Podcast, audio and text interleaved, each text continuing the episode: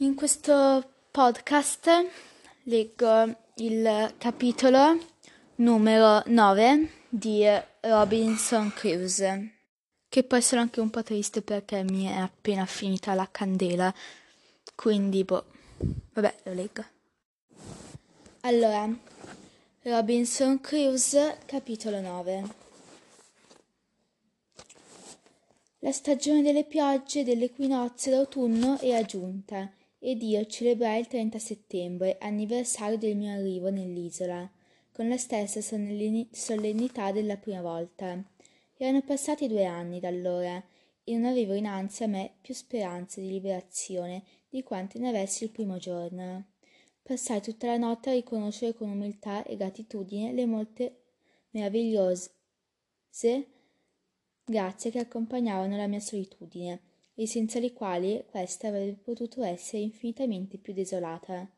Resi umilmente e di gran cuore, grazie a Dio, per essersi degnato di rivelarmi che potevo essere più felice nel mio, nel mio stato solitario che nella società umana e in mezzo a tutti i piaceri del mondo, e che egli poteva colmare tutte le lacune della mia vita di solitudine e della mancanza di società umana, con la sua presenza e col comunicare la sua grazia all'anima mia, sosten- sostenendomi, confortandomi e incoraggiandomi ad avere fiducia nella sua provvidenza in questa vita e a sperare nella sua presenza eterna nell'altra.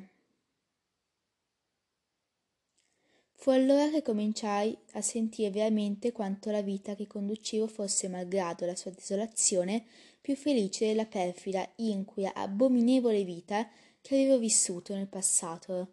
Ora i miei dolori e le mie gioie erano cambiati, perfino i miei desideri non erano più gli stessi, i miei affetti avevano mutato direzione e i miei piaceri erano completamente diversi da quello che erano stati al mio arrivo e anche negli ultimi due anni. Prima di allora, quando uscivo, sia per andare a caccia, sia per esplorare il paese, l'angoscia della mia situazione mi assaliva improvvisamente e mi sentivo mancare il cuore al pensiero dei boschi, dei monti, dei luoghi deserti in cui mi trovavo. Ok, oltre la candela ho anche appena mangiato il colosto, che bello. All'idea di essere prigioniero, rinchiuso dalle eterne sbarre e chiavistelli dell'oceano, in una regione selvaggia e disabitata, senza scampo. Nei momenti in cui avevo l'animo più tranquillo, questo pensiero scoppiava come una tempesta, facendomi torcere le mani e piangere come un bambino.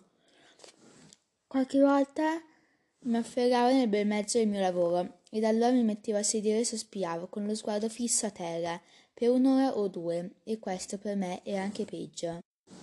Perché quando potevo scoppiare in lagrime o sfogarmi a parole, tutto mi passava, il dolore si esauriva e poi si calmava ma ora avevo cominciato a farmi forza con nuovi pensieri. leggevo ogni giorno la parola di Dio e ne ricavavo tutto il possibile conforto per le mie condizioni attuali. Una mattina, che ero molto triste, apersi la Bibbia queste parole.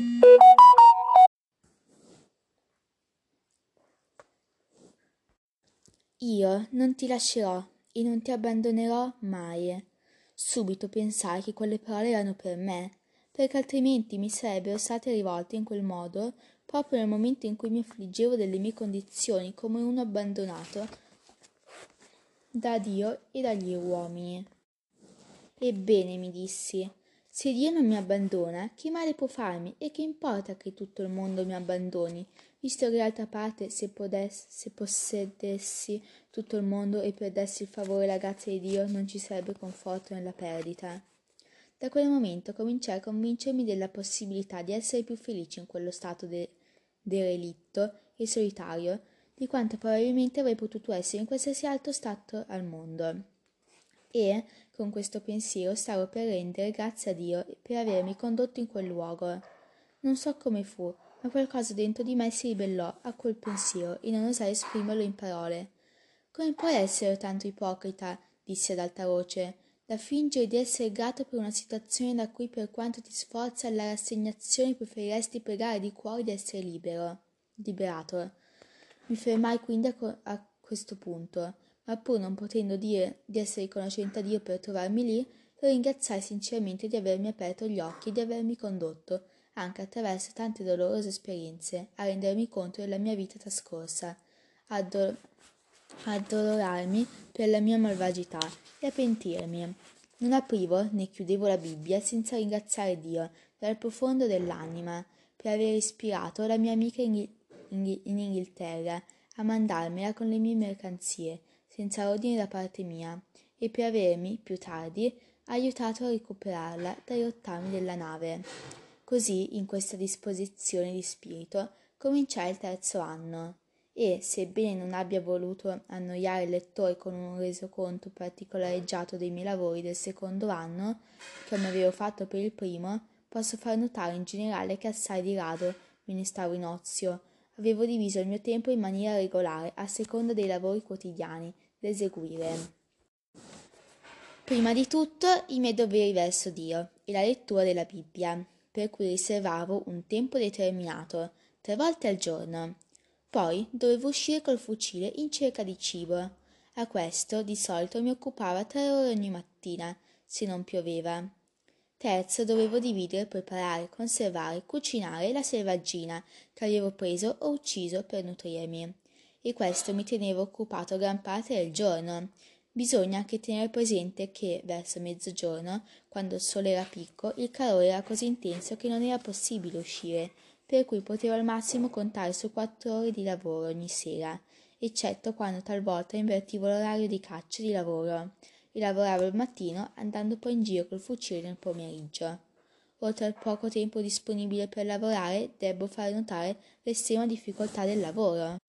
Le molte ore sottratte al mio tempo dalla mancanza di arnesi, di pratica e di aiuto, per esempio, mi ci vollero 42 giorni per fare un asse di un lungo scaffale che mi, occ- che mi occorreva nella grotta, mentre due falegnami con i loro arnesi e relativa fossa per segnare ne avrebbero ricavate sei dallo stesso albero in mezza giornata. La mia situazione era questa. Dovevo abbattere un albero grosso perché la mia tavola doveva essere larga mi ci vollero tre giorni per abbattere l'albero e altri due per tagliare i rami e ridurlo a un lungo tronco, ossia un palo, con un, indescrivibile lavoro di tagliuzzamento e spezzettamento ridussi in schegge i due fianchi, finché fu abbastanza leggero da poterlo smuovere.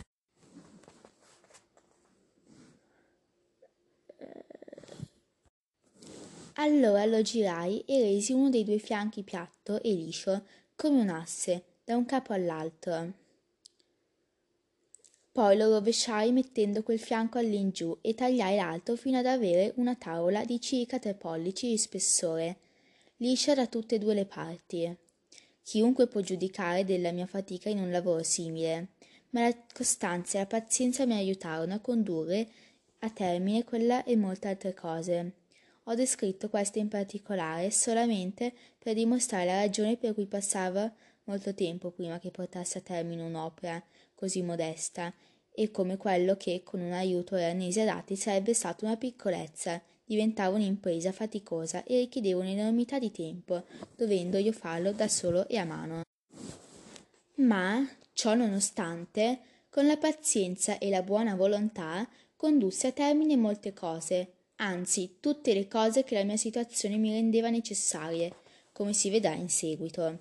Ero in attesa del mio raccolto di orzo e di riso, fra novembre e dicembre. Il terreno che avevo preparato e zappato non era molto, perché, come ho già detto, tutta la mia semente non era più di un quinto di staio, per qualità, dopo che avevo perduto un intero raccolto, per aver seminato durante la stagione asciutta. Ma il nuovo raccolto prometteva molto bene, se non che mi accorsi ad un tratto che correvo il pericolo di perderlo tutto un'altra volta, per opera di vari nemici da cui era quasi impossibile difenderlo. Prima le capre e certi animali selvatici che io chiamavo lepri. Avendo assaggiato il dolce sapore dei primi fili d'erba, ci stavano in mezzo giorno e notte e li bucavano appena spuntati. Così raso terra che il cane non aveva neppure il tempo di formare lo stelo. Non sapevo come rimediare se non recintarlo non recintando il terreno con una siepe, cosa che feci con gran fatica, tanto più che bisognava lavorare in fretta. In ogni modo, siccome il mio apprezzamento coltivato era piccolo, perché in proporzione alle sementi riuscì a chiuderlo tutto in tre settimane di tempo. Durante il giorno preparavo sulle bestie e la notte mettevo il cane a fare la guardia, legandolo a una sbarra del cancello, dove restava ad abbaiare tutta la notte. Così in breve i nemici abbandonarono il campo. Il grano crebbe forte e rigoglioso e cominciò a maturare rapidamente. Ma, come le capre e le lepri avevano cercato di mandarmi alla rovina prima, quando il mio grano era in erba, ora che aveva la spiga, pareva probabile che mi avrebbero mandato alla rovina gli uccelli. Infatti un giorno, mentre passavo lungo il campo per vedere come stava il grano, lo vidi circondato da innumerevoli uccelli e di non so quante razze diverse, che avevano tutta l'aria di aspettare che io me ne andassi. Sparai immediatamente una schioppettata, portavo sempre il fucile con me. Appena sparito, si levò di, si levò di fra il grano un, un nugolo di uccelli che non avevo veduto affatto. La cosa mi impressionò moltissimo, perché prevedevo che in pochi giorni gli uccelli avrebbero divorato tutte le mie speranze e che io sarei morto di fame, senza mai riuscire a fare un raccolto di grano, e non sapevo che fare. Ero però fermamente deciso a fare tutto il possibile per non perdere il mio raccolto, anche se avessi dovuto montare la guardia al campo giorno e notte. Prima di tutto andai nel campo a, con- a constatare il danno recato e mi accorsi che il grano era già stato rovinato in buona parte ma siccome era ancora troppo verde per piacere agli uccelli, la perdita non era poi tanto grave che il rimanente non potesse ancora darmi un buon raccolto, se si fosse salvato. Mi fermai a, ri- a ricaricare il fucile e nel venire via potei vedere i ladri appollaiati su tutti gli alberi intorno a me, come se non aspettassero altro che io me ne andassi. I fatti provarono che le cose stavano proprio così.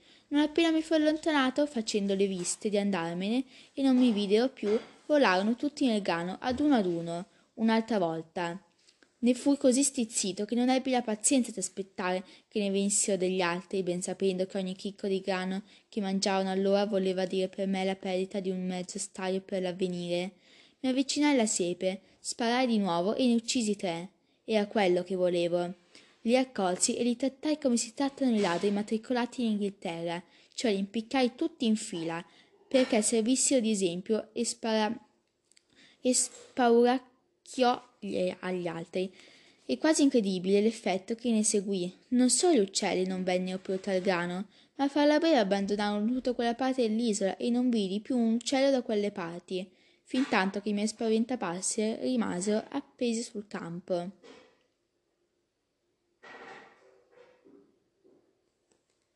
Ne fui molto contento, come faccio a immaginare, e verso la fine di dicembre, che era l'epoca della seconda mietitura, raccolsi la mia messe. Sentii molto la mancanza di una falce, o almeno di un falceto per mietere. Tutto quello che potei fare fu di arrangiarmi alla meglio, con una delle sciabole, ossia dei coltellacci che avevo trovato fra le armi della nave, però, siccome il primo raccolto era piccolo, non durai molta fa- fatica a, me- a mieterlo. Insomma, fu una mietitura a modo mio, perché tagliai solamente le spighe, le portai via in un largo canestro che mi ero fabbricato e poi le sgranai, stropicciandole fra le mani. Alla fine di tutte le operazioni di mietitura, vidi che dal mio mezzo staio di sementi avevo ricavato circa due staglie di riso e più di due staglie e mezzo di orzo, naturalmente secondo un calcolo approssimativo, perché non avevo nessuna misura a quel tempo. Questo fu comunque un grande incoraggiamento per me e poi vidi che col tempo sarebbe piaciuto a Dio mandarmi il pane. Eppure a questo punto mi trovai di fronte a nuove perplessità, perché non sapevo come macinare e ridurre in farina il mio grano, né come pulire e dividere la farina dalla crusca. Né, una volta ridotto in farina, come farne pane, e se avessi saputo come fare il pane non avrei saputo come cuocerlo. Tutte queste considerazioni, aggiunte al mio desiderio di avere una buona quantità di grano di scorta e di assicurarmi un rifornimento costante, mi indussero a non assaggiare la minima parte del mio primo raccolto e a tenerlo tutto in serbo per seminarlo nella prossima stagione, e nel frattempo decisi di dedicare tutte le mie forze e tutto il mio tempo alla vasta impresa di procurarmi grano e pane. Ora si poteva dire con ragione che lavoravo per il pane quotidiano. È stupefacente, e credo che poca gente ci pensi, la gran, la gran quantità di piccole cose necessarie a produrre, coltivare, preparare, fare e portare a compimento quest'ultimo oggetto, il pane. Ridotto com'ero al puro e semplice stato di natura, imparai questa verità al prezzo di quotidiane delusioni e dovetti rendermene conto ogni ora che passava, fin dal momento in cui raccolsi la prima manciata di grano, che, come dissi, era spuntato in modo inatteso e sorprendente. Innanzitutto, anzitutto non avevo arato per rivoltare la terra, né vanga, né pala per dissodarla. Superai questa difficoltà facendo una vanga di legno, come ho detto, ma questa faceva il lavoro come può farlo un pezzo di legno, e malgrado che mi fosse costata giorni di fatica, mancando della parte di ferro, non solo si consumava prima, ma mi rendeva il lavoro più faticoso e mi dava minor risultato. Comunque, facendo di necessità virtù, lavorai piacentemente e mi contentai del magro risultato. Ma una volta seminato il grano non avevo erpice e dovetti andare su e giù lungo i solchi io stesso, trascinandomi dietro un ramo d'albero, grosso e pesante, per grattare la terra, per così dire, più che epica- epicare e rastellare. Ho già detto altrove quante cose mi mancavano. Ho già detto altrove quante cose mi mancavano, mentre il grano cresceva e maturava, per recintarlo, difenderlo, mieterlo e raccoglierlo, curarlo e portarlo a casa, batterlo, separarlo dalla pula e metterlo in serbo. Poi mi mancava il mulino per macinarlo, setacci per vagliarlo, lievito e sale per fare nel pane e forno per cuocerlo. Eppure riuscii a fare a meno di tutte queste cose, come si vedrà. E malgrado tutto, il grano fu per me un vantaggio inestimabile e una grande consolazione. Tutto ciò, come ho detto, rendeva il mio lavoro lungo e faticoso, ma per questo non c'era rimedio. Del resto non era per me una gran perdita di tempo, perché nel modo in cui avevo diviso la mia giornata, qualche ora ogni giorno era sempre dedicata a questi lavori, e poiché avevo deciso di non adoperare il grano per fare il pane finché non ne avessi avuto una maggior quantità, ebbi innanzi a me altri sei mesi di tempo in cui mi potei dedicare interamente con tutte le mie forze e tutto il mio impegno a procurarmi gli utensili adatti ad eseguire tutte le operazioni necessarie a trasformare il grano quando lo avessi avuto, per l'uso che ne volevo fare. Ma prima dovevo preparare un campo più grande, perché ormai avevo abbastanza semi da coprire più di un arco, più di un acro di terra. Prima di fare questo dovetti dedicare una settimana di lavoro alla fabbricazione di una vanga di legno, che, quando fu finita, valeva assai poco ed era pesantissima, per cui ci voleva il doppio della fatica per maneggiarla.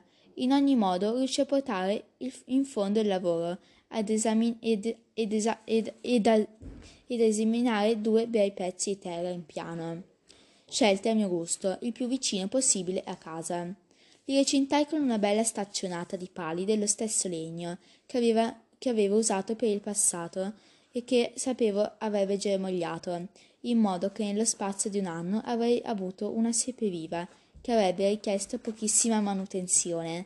Questo lavoro non fu tanto insignificante da tenermi occupato, meno di tre mesi, anche perché era la stagione delle piogge, quando non potevo lavorare all'aperto.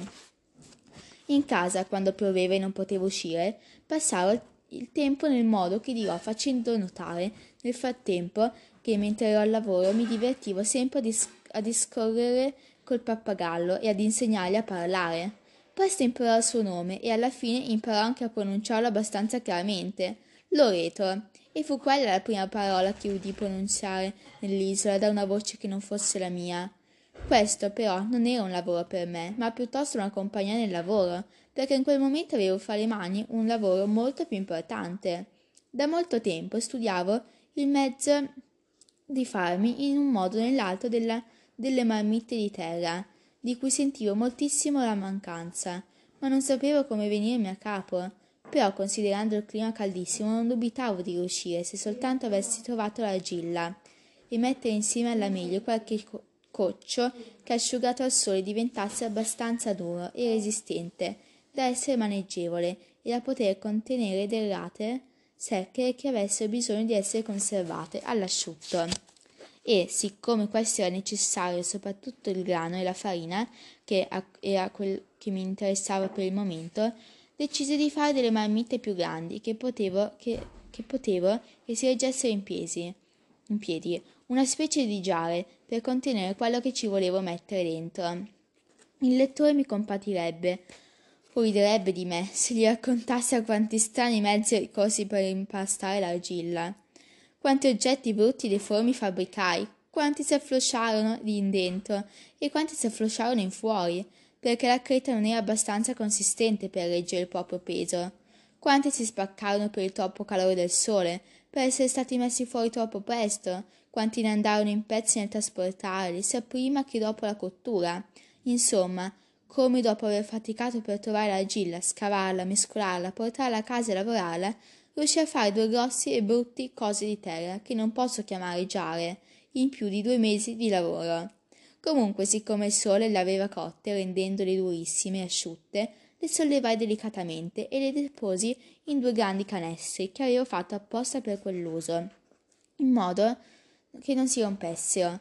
E siccome fra il vaso e il canestro c'era rimasto un piccolo spazio vuoto, lo imbottii di paglia, di riso ed orzo e dal momento che i due vasi dovevano stare sempre all'asciutto, pensai che ci avrei potuto tenere il grano e forse anche la farina, se fossi riuscito a macinare il grano.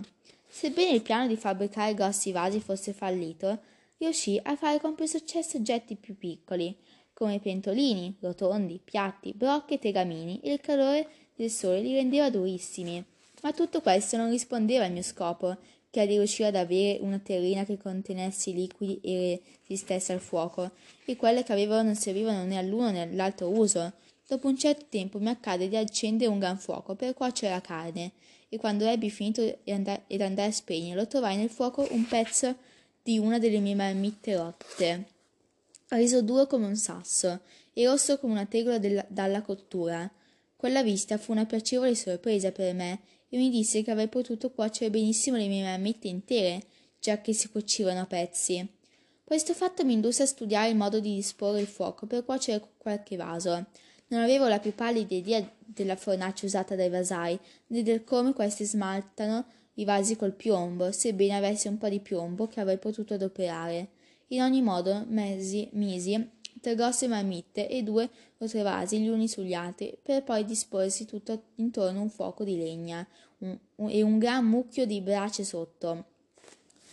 Seguitai ad, altri, ad alimentare il fuoco al di, al di, fuori e al di sopra, finché vidi che le pentole all'interno erano rosse, arrobentate, e osservai che non si inclinavano affatto. Quando le vidi proprio roventi, le lasciai a quella temperatura per altre 5-6 ore, finché non vidi che una pur senza spaccarsi, cominciava a sciogliersi e a gocciolare, perché la sabbia che era mescolata all'argilla si squagliava per il gran calore e se avessi continuato si sarebbe trasformata in vetro. Allora modellai gradatamente il fuoco finché il colore rosso delle pentole cominciò a sparire. Sorvegliai il fuoco tutta la notte perché non si estinguesse troppo rapidamente e la mattina di poi avevo tre ottime, anche se non posso dire belle, marmitte e altre due terrine cotte e due quanto si poteva desiderare, ed era una che era anche perfettamente smaltata dalla sabbia che si era liquefatta.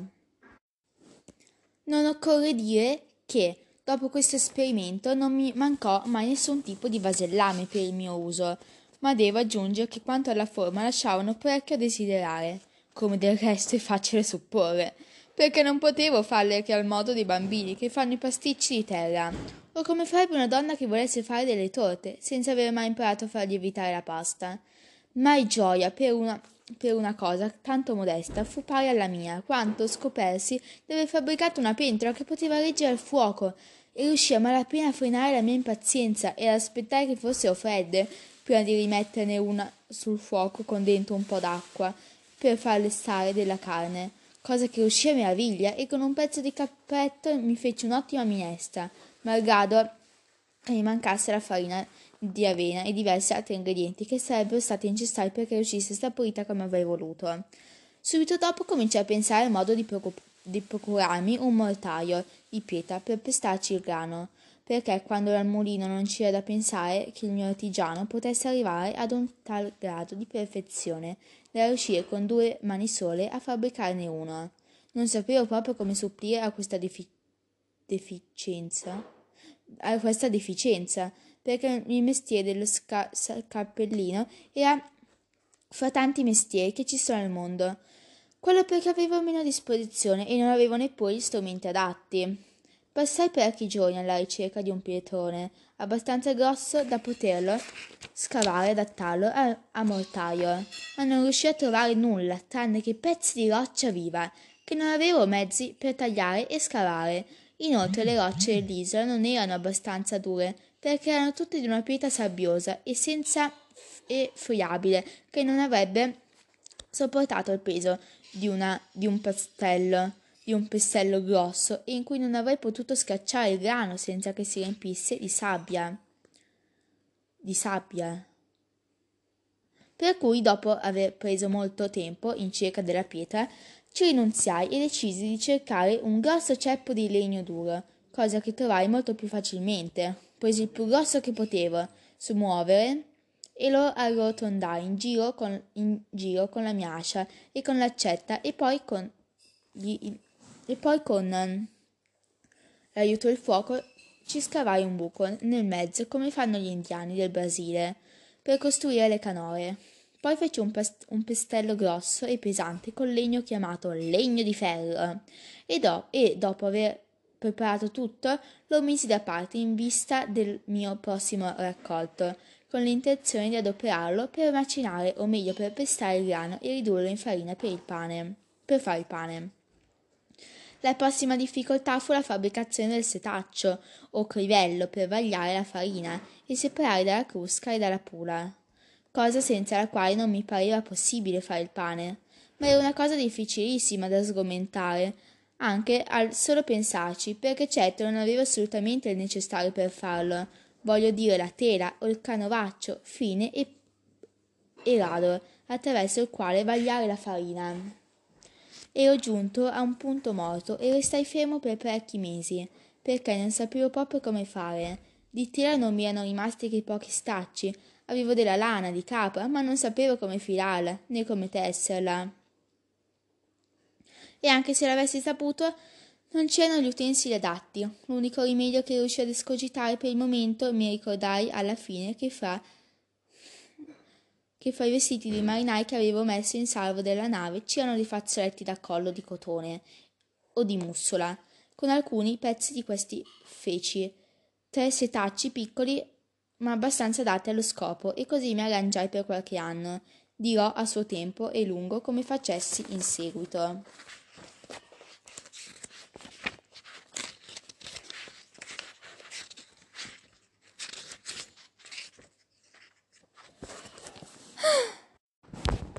La questione della cottura era la prossima cosa da studiare e anche la fattura del pane, quando avessi avuto la farina, perché prima di tutto non avevo lievito. Ma siccome non c'era modo di colmare questa lacuna, non me la presi tanto a cuore. Invece per il forno ero molto in pensiero. Alla fine scogitai un espediente anche per questo.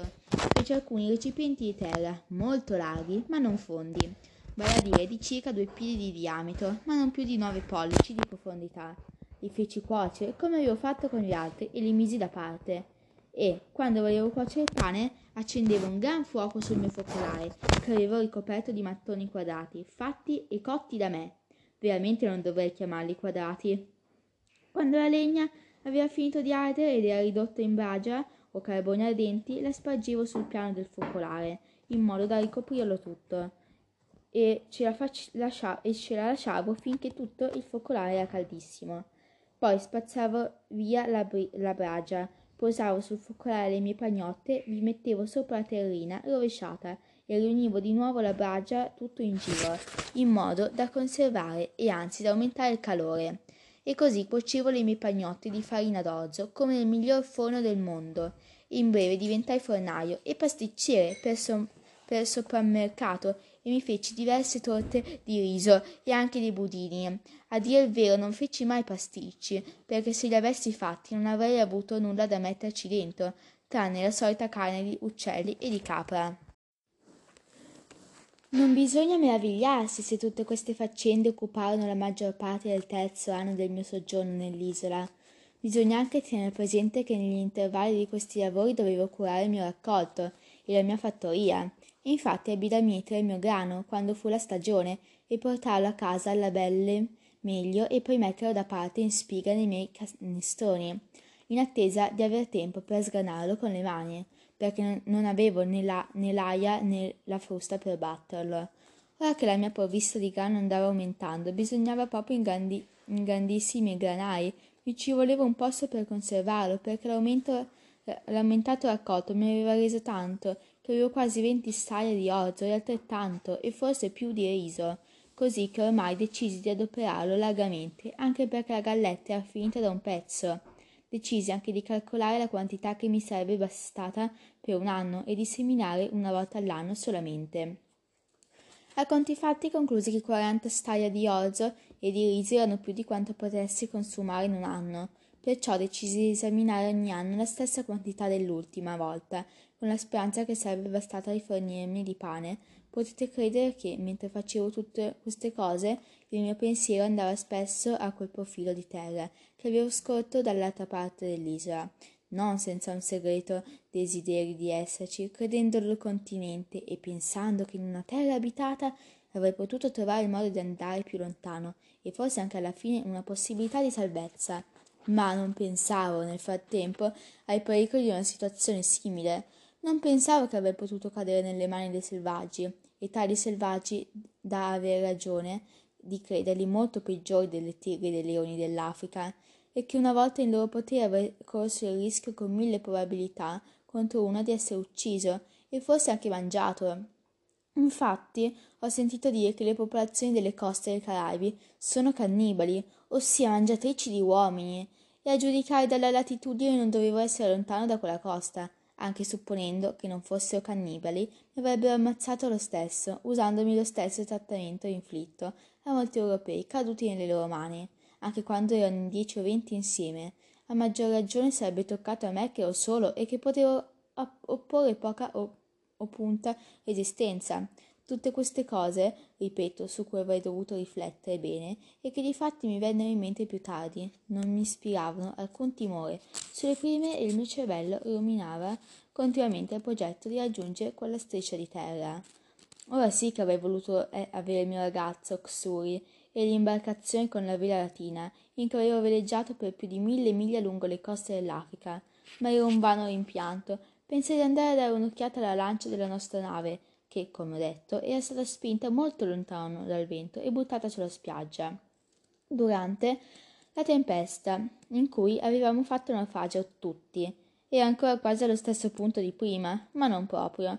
Era stata quasi completamente capovolta dalle onde e dai venti contro un alto banco di ghiaia e di sabbia, ma non era più circondata dall'acqua come prima. Se avessi avuto aiuti per riparare e rimetterla in mare, la lancia sarebbe andata abbastanza bene e avrei potuto tornare al Brasile abbastanza facilmente. Ma avrei dovuto prevedere che non sarei stato capace di voltarla e rimetterla in piedi, più di quanto avessi potuto smuovere addirittura l'isola. Comunque andai nei boschi a tagliare leve e rulli e li portai vicino alla lancia. Deciso a tentare tutto quello che potevo, dicendomi che se non fossi riuscito a rivoltarla mi sarebbe stato facile ripararne i danni e poi sarebbe stata un'ottima imbarcazione in cui avrei potuto benissimo prendere il mare. Non risparmiai fatica per quell'inutile impresa e credo di averci lavorato attorno tre o quattro settimane ma alla fine avvene- avvedendomi che mi era impossibile alzare la barca con la mia poca forza mi buttai a scavare la sabbia di sotto per farla cadere, mettendo nei pezzi di legno per spingerla e guidarla nella caduta. Ma dopo aver fatto tutto questo non riuscii lo stesso a smuoverla, né a infilarmi sotto, né tanto meno a spingerla avanti verso il fiume, e fui quindi costretto ad abbandonare il lavoro. Eppure, sebbene avessi rinunziato alle speranze che avevo riposto nella barca, il mio desiderio di avventurarmi nella volta della terra ferma aumentava più che diminuire, quanto più impossibile ne pareva l'esecuzione. Alla fine cominciai a chiedermi se non era possibile costruire una canoa o periagua come quella degli indigeni di quei paesi, anche senza arnesi, o per così dire senza operai, con un gran tronco d'albero. Questo non solo mi pareva, mi pareva possibile, ma facile, ma facile addirittura e mi compiacevo moltissimo all'idea di farmene una. ed avere per questo molti vantaggi sui negri e sugli indiani, senza pensare a certi particolari svantaggi in cui mi trovavo di fronte agli indiani, vale a dire alla mancanza di braccia per trascinarla, una voleva finita all'acqua, difficoltà insormontabile per me, più di quanto la mancanza di arnesi potesse essere per loro. Difatti, quanto la mancanza Difatti, a chi mi avrebbe servito scegliere un enorme albero nel bosco, abbatterlo con gran fatica, riuscire a tagliarlo e a, pia- a piallarne all'esterno, dandogli la forma giusta, bruciare o scavare l'interno per fare una barca, se poi dopo tutto questo doveva lasciarla nello stesso punto dove l'avevo trovata senza riuscirne a, a pararla? Si sarebbe potuto credere che se avessi pensato anche un solo momento a questa circostanza, mi sarei immediatamente domandato come fare a metterla in acqua. Ma ero così assorto nel pensiero di andare sul mare con la mia barca che non mi chiesi mai una volta come avrei fatto a staccarla da terra. Eppure, come stavano allora le cose, mi sarebbe stato più facile por- portarla per 45 miglia di mare che trascinarla per 45 braccia di terra, dal punto in cui si trovava all'acqua per vararla. Mi mise a lavorare alla barca proprio come uno scemo, peggio di uno che non abbia l'uso di ragione. Mi ero compiaciuto del progetto prima di stabilire se ero in grado di realizzarlo. Non che mi venisse spesso in mente la difficoltà di variare l'imbarcazione, ma arrestavo le mie stesse domande a questo proposito, dando a me stesso questa sciocca risposta. Prima facciamola, e poi scommetto che troverò il modo di portarla in acqua, quando sarà finita.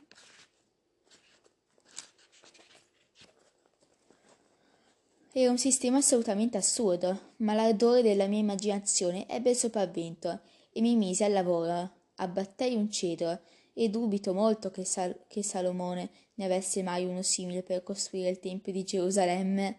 Aveva un diametro di cinque piedi e sei pollici alla base del tronco e all'altezza di ventidue piedi, un diametro di quattro piedi e undici pollici. Poi si andava assottigliando e quindi si divideva in rami. Fu solo con immensa fatica che riuscì ad abbatterlo. Seguitai a battere e tagliare intorno alla base per ventidue giorni di seguito.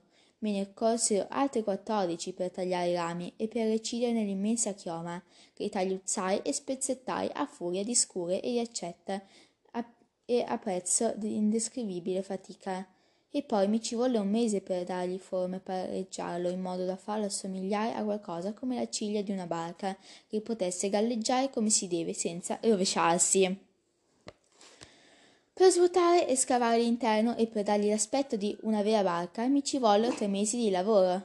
È vero che feci questo senza fuoco, unicamente con il, mantel- con il martello di legno e lo scalpello e a forza di durissimo lavoro, finché ne ebbi fatto una bellissima periagua abbastanza grande da contenere 26 uomini e quindi abbastanza grande da contenere me e il mio bagaglio. Quando ebbi portato a termine quel lavoro, mi sentii proprio felice. La barca era veramente più grande di qualunque canoa o periagua fatta di uno solo tronco che avessi mai visto in vita mia. Mi era costata sforzi enormi, credetemi, ed ora non mancava che metterla in mare e se ci fosse riuscito avrei fatto senza dubbio il viaggio più pazzesco e con la minore probabilità di riuscita che sia mai stato intrapreso. Ma tutti i miei espedienti per vara- vararla fallirono, malgrado mi costassero sforzi immensi.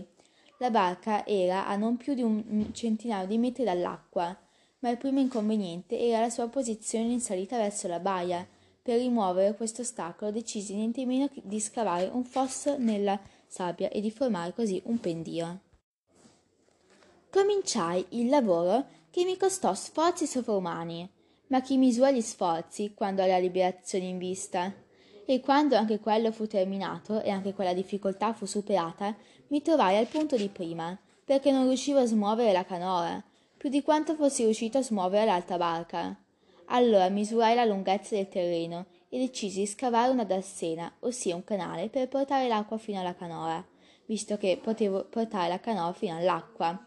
E così cominciai anche questo lavoro, ma quando lo ebbi cominciato e calcolai la profondità dello scavo, la larghezza del fosso, la quantità di materiale da sgombrare, mi avvidi che con il numero di braccia di cui disponevo, cioè delle mie solamente, mi ci sarebbero voluti dieci o dodici anni per portarla a termine, perché la spiaggia era in salita e alla fine il fosso avrebbe dovuto avere una profondità di almeno venti piedi, e così, sebbene con gran riluttanza, finì col dover rinunziare anche a quello. Questo fatto mi addolorò profondamente. Ora mi accorgevo, ma troppo tardi, della follia di cominciare un'opera prima di averne calcolato la spesa e prima di giudicare esattamente se si avrà la forza di condurla a termine. Durante questo lavoro si compì il quarto anno del mio soggiorno nell'isola e ne celebrai l'anniversario con la stessa devozione e ricavando lo stesso conforto del solito. Poiché studiando continuamente e applicando seriamente alla vita la parola di Dio e con l'aiuto della sua grazia avevo acquistato una sapienza diversa da quella che avevo avuto per il passato. Avevo ora un altro concetto delle cose. Mi volgeva a guardare il mondo come una cosa rimota, con cui non avevo nessun rapporto, da cui non mi aspettavo nulla, non desideravo nulla. In una parola non avevo nulla a che fare, né probabilmente avrei mai avuto nulla a che fare col mondo e mi pareva di volgermi a guardarlo come se forse ci volgeremo e guardarlo, e guardarlo al di là, vale a dire come un luogo in cui avevo vissuto, ma da cui ero uscito. E a ragione avrei potuto dire come il padre Abramo al ricco Epulone. Fra me e te è posta una gran voragine. Anzitutto mi trovavo lontano da ma- dalla malvagità del mondo. Non avevo né la, non avevo né la libidine della carne, né la libidine degli occhi, né l'orgoglio della vita. Non avevo nulla da ambire perché avevo ormai tutto quello che ero in grado di godere. Ero signore di tutto il feudo e se mi faceva piacere potevo chiamarmi re e imperatore di tutto il paese di cui avevo il possesso. Non avevo rivali, non competitori, che potessero disputarmi la sovranità o il comando. Avrei potuto produrre tanto grano da caricare navi intere, ma non sapevo che fare, perciò ne coltivai solo quel poco che correva al mio bisogno.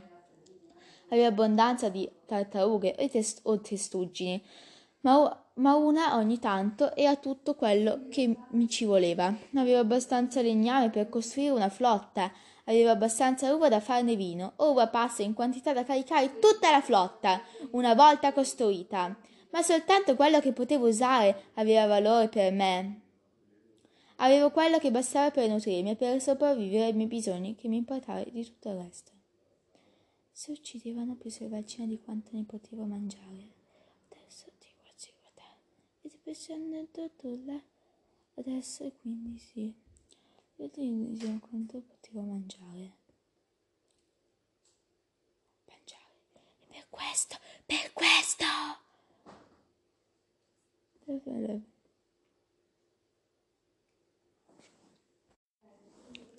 Se seminavo più grano di quanto ne potessi consumare, sarebbe andato a male. Gli alberi che avevo abbattuto restavano a marcire sul terreno. Non potevo usarli che per il fuoco e del fuoco non avevo bisogno, se non per cuocere le vivande. In poche parole, la natura e l'esperienza, dopo matura riflessione, mi insegnarono che tutte le buone cose di questo mondo sono buone per noi solamente in quanto ci sono utili e che per quanto ne accumuliamo per darle agli altri, noi stessi ne possiamo godere appena quel tanto che possiamo usare e non di più. L'avaro, più avido e rapace del mondo, sarebbe guarito due volte del suo vizio se si fosse trovato nei miei panni, possedendo infinitamente di più di quello che avrebbe potuto usare, non avendo ragione di desiderare nulla, tranne cose che non aveva, e queste non erano che piccolezze, sebbene utili per me. Avevo come ho accennato prima un mucchietto di denaro in oro e argento, circa trentasei lire sterline. Ahimè, quella robaccia vana ed inutile era stata buttata da una parte. Non sapevo che farne. E spesso dicevo fra me che ne avrei dato una manciata in cambio di una grossa di pipe o di un mulino a mano che per macinare il mio grano. Anzi, l'avrei tu- data tutta per pochi centesimi di semi di rapa o di carota inglese o per un pugno di piselli e di fagioli e una bottiglia di inchiostro, così com'era.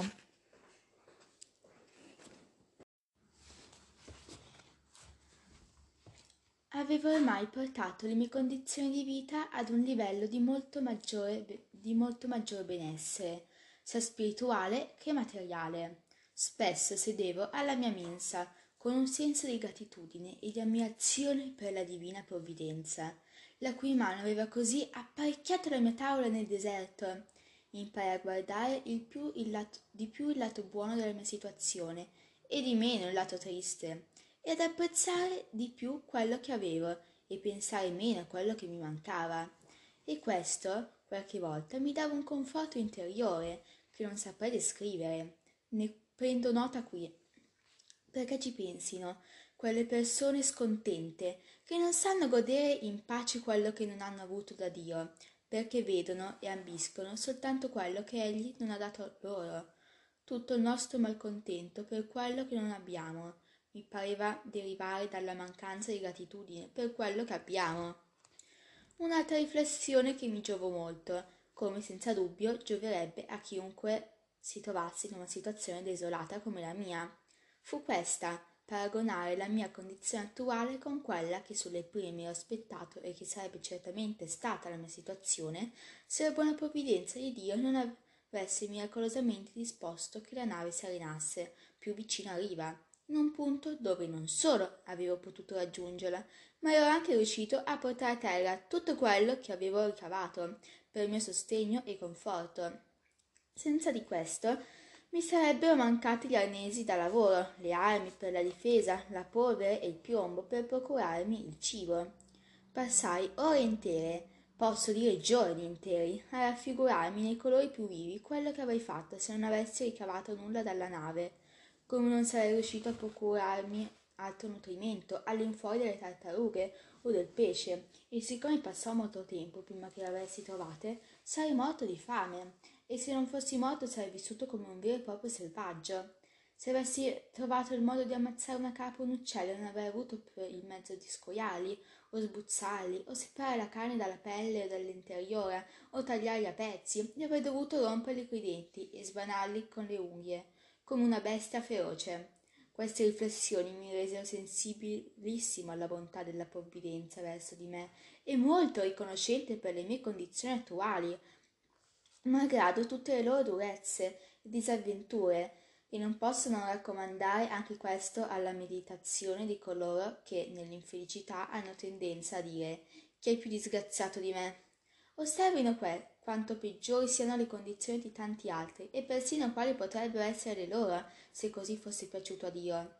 Anche un altro pensiero mi aiutava ad esporre l'animo alla speranza, vale a dire il confrontare la mia situazione attuale con quella che avevo meritata e che quindi avevo ragione di aspettarmi dalle mani di Dio. Avevo vissuto una vita malvagia, assolutamente priva della conoscenza e del timore di Dio. Avevo ricevuto una buona istruzione da mio padre e da mia madre, i quali non avevano mancato di infondermi nell'animo un religioso timore di Dio, un senso del dovere e di quello che la natura e il fine dell'esistenza umana esigevano da me. Ma purtroppo mi ero dato troppo presto la vita del marinaio, che, fra tante, è la più priva di timore di Dio, malgrado abbia sempre innanzi agli occhi il suo terrore. Nella vita di mare e nella compagnia di gente di mare, quel po' di fuga quel po' di sentimento religioso che mi era rimasto era stato messo in fuga dalle risa dei miei compagni, dal disprezzo e pericolo e dallo spettacolo della morte, che mi divenne ben presto familiare, e dalla mancanza, per molto tempo, di qualsiasi occasione di conversare con chiunque non fosse come me e di udire alcunché di buono o comunque tendente al bene. Ero lontana dal bene e così assolutamente privo del minimo senso di quello che ero o che avrei dovuto essere, che in tutti i casi mi fu dato di scampare al più grande pericolo. Quando fuggi di sale, adesso quando fuggi di sale, quando fui raccolto dal capitano portoghese, quando mi installai così bene in Brasile, quando ricevetti il mio carico dall'Inghilterra e così via.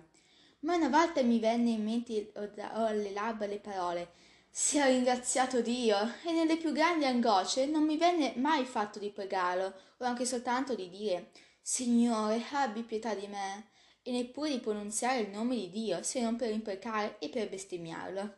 Per molti mesi avevo avuto pensieri di terrore, come ho già riferito, a causa della mia perfida ed indurativa vita passata, ma quando mi guardavo attorno e consideravo le grazie, speciali che mi avevano accompagnato da quando ero giunto in quel luogo e con quanta generosità Dio mi avesse trattato, non solo punendomi meno di quanto la mia inquin- inquinta avessi meritato, ma anche provvedendo con tanta larghezza ai miei bisogni. nutrivo grandi speranze che il mio pentimento fosse stato accettato e che mi fossero riservate ancora grandi misericordie.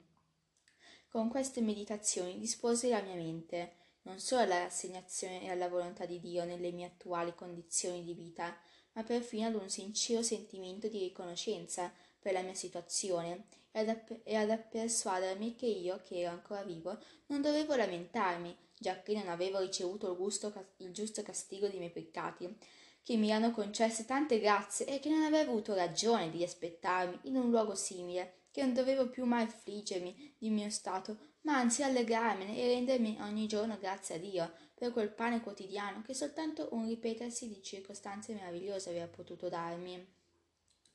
Dovevo pensare di essere stato nutrito con un miracolo, non meno grande di quello per cui Elia era stato nutrito dai corvi, anzi di una lunga serie di miracoli, e difficilmente avrei potuto men- menzionare un altro posto in qualsiasi parte disabitata del, ter- del terra dove avrei potuto fare naufragio con maggior numero di vantaggi.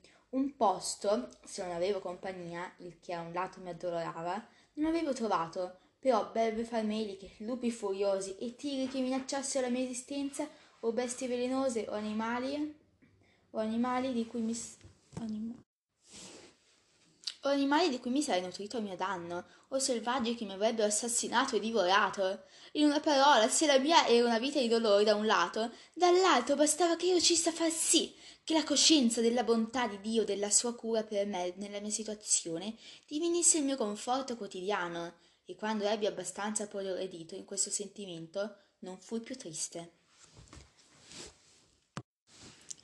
Fine. Allora, questo era era il capitolo 9, il capitolo numero 9 di Robinson Crusoe, il libro, e, ehm, ed era lunghissimo. Tutti i capitoli di questo libro sono stralunghi, sono tipo a metà libro e ho letti 9 di capitoli. Ok, va bene, ciao.